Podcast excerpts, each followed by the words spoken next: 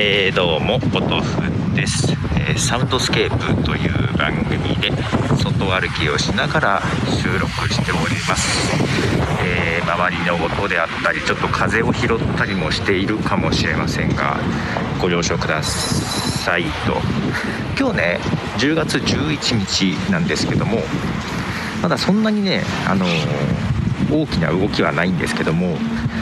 毎月11日はソロポッドキャスターの日にしよう。あソロポッドキャストの日にしようというね呼びかけが少しあるんですけどそんなにまだ全然定着してないしちゃんとした動きもねなくって。で実は今日ね、えー、他の別番組ですけども「 The Soundtrack My Cup of Tea」という番組の方で話そうかと思ってたんです。でそっちはね曲も流しているのでえー、まあ一応バンドをやっていてソロ活動もしているソロアルバムとかを出しているアーティストの曲の選曲をしていたらなんかそっちの方が面白くなっちゃってあんまりソロポッドキャストの話ができなさそうだったんでこっちで話そうかなと。ねまあ、ソロポッドキャスト、まあ、一人喋りでやっています私ずっとねなのでまあソロポッドキャストと言っていいのかなっていう感じではあるんですけど、まあ、一人喋り大変ですねとかそんな1人で喋れませんとか、えー、どうやったらそんな喋れるんですかとか。確かに大変な部分はあるのよ。1人で喋んなきゃいけないしモチベーション的にもね自分がくじけたらもう終わっちゃうんで、ね、2人以上の方がもうちょっと責任感というかね、まあ、作業も分担できるしとかあるんですけど、まあ、そういう意味で一人喋りのネガティブな部分は全然あるんですけどまあ、せっかくソロポッドキャストの日ということでポジティブな部分。ソロポッドキャスターの良さの部分を話していきたいなというふうに思ってます。ちょっと工事車両の音が入ってると思いますが、ね、そんなことを今歩きながら喋ろうかと思っています。よいしょ。信号。はい。さあまあソロポッドキャストの良さですけどもまあ今思いつきで今会社の昼休みの時間なんですがどこに飯を食べに行こうかなと思って歩いているとこですがその途中思いつきで録音ができる。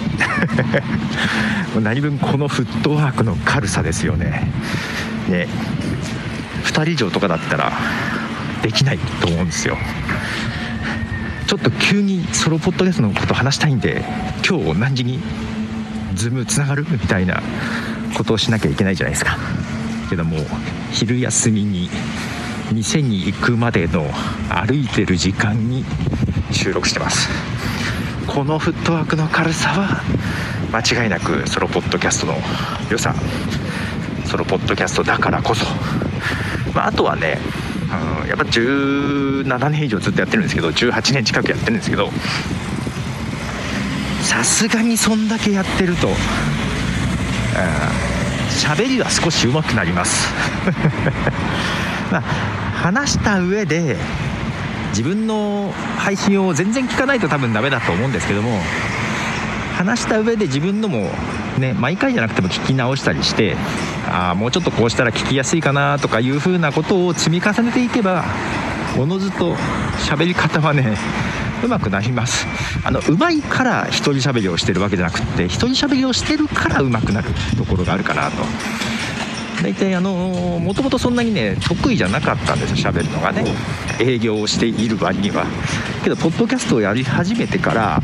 営業でもね喋るのに困らなくなりまして。もともとねあんまり人のぐいぐい話すタイプじゃなくて。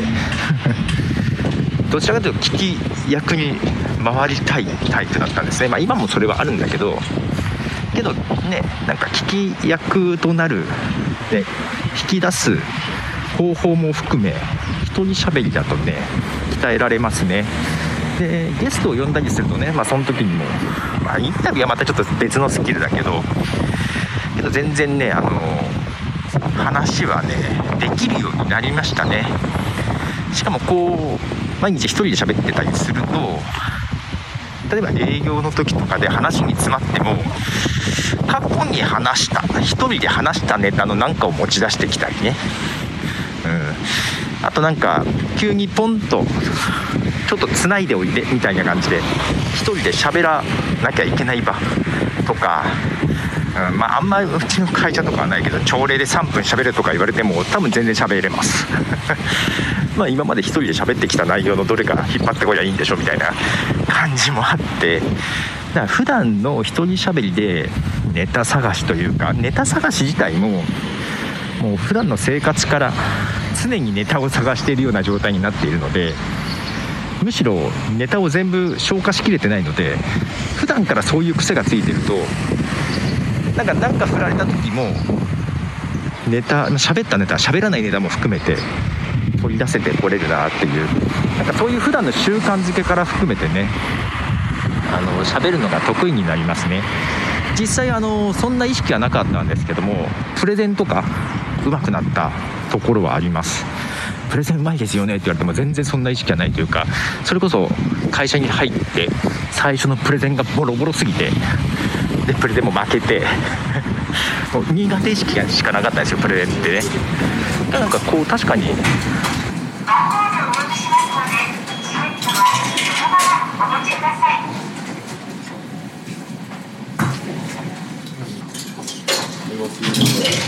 今回ディスプレイなんでディスプのグレードをつけて。の食券をお持ちのお客様カウンターへどうぞはい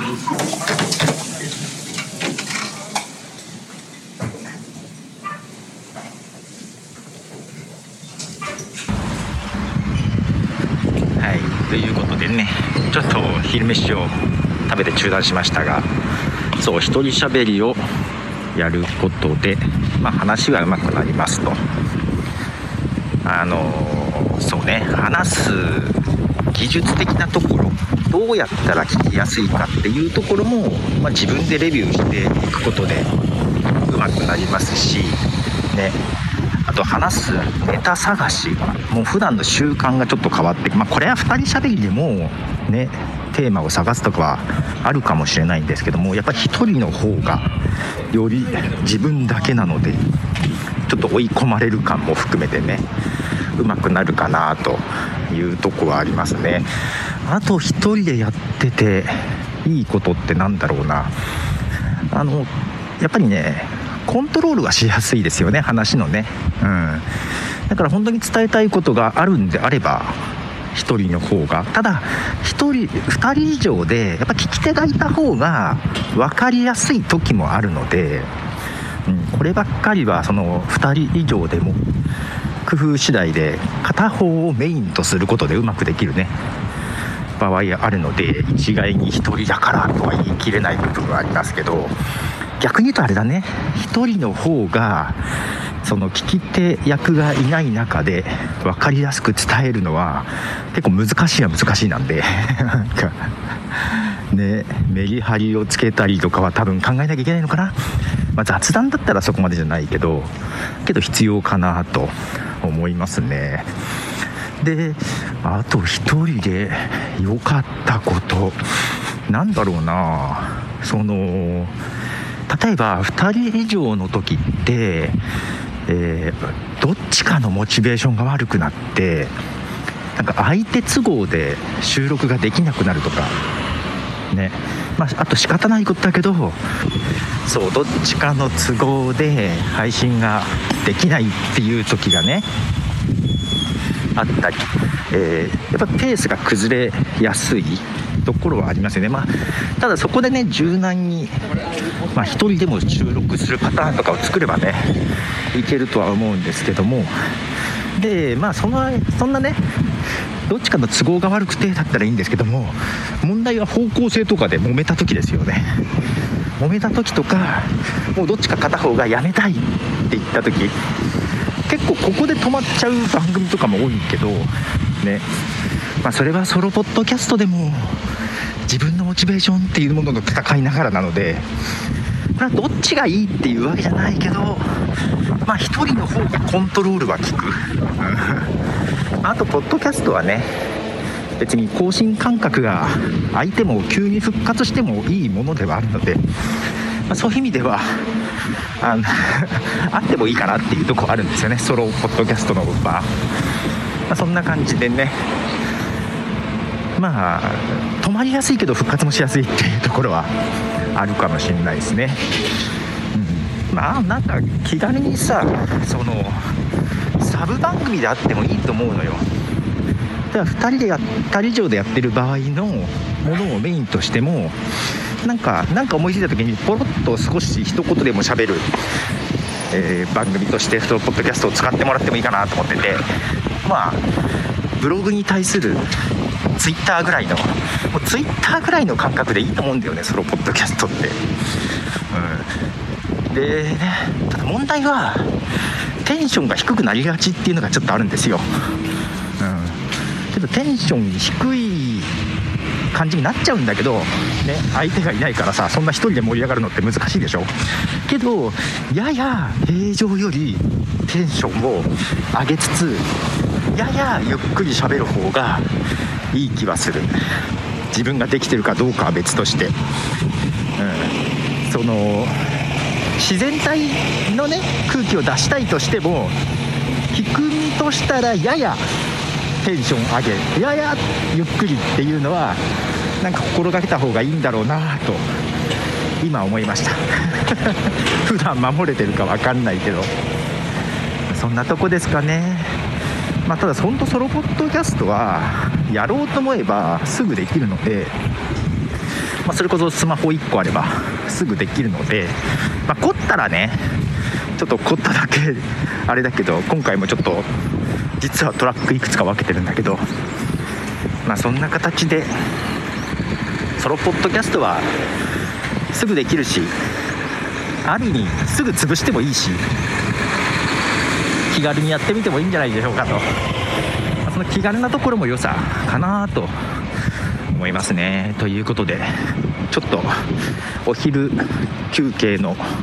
行き帰りの道すがらソロポッドキャストについてつらつらと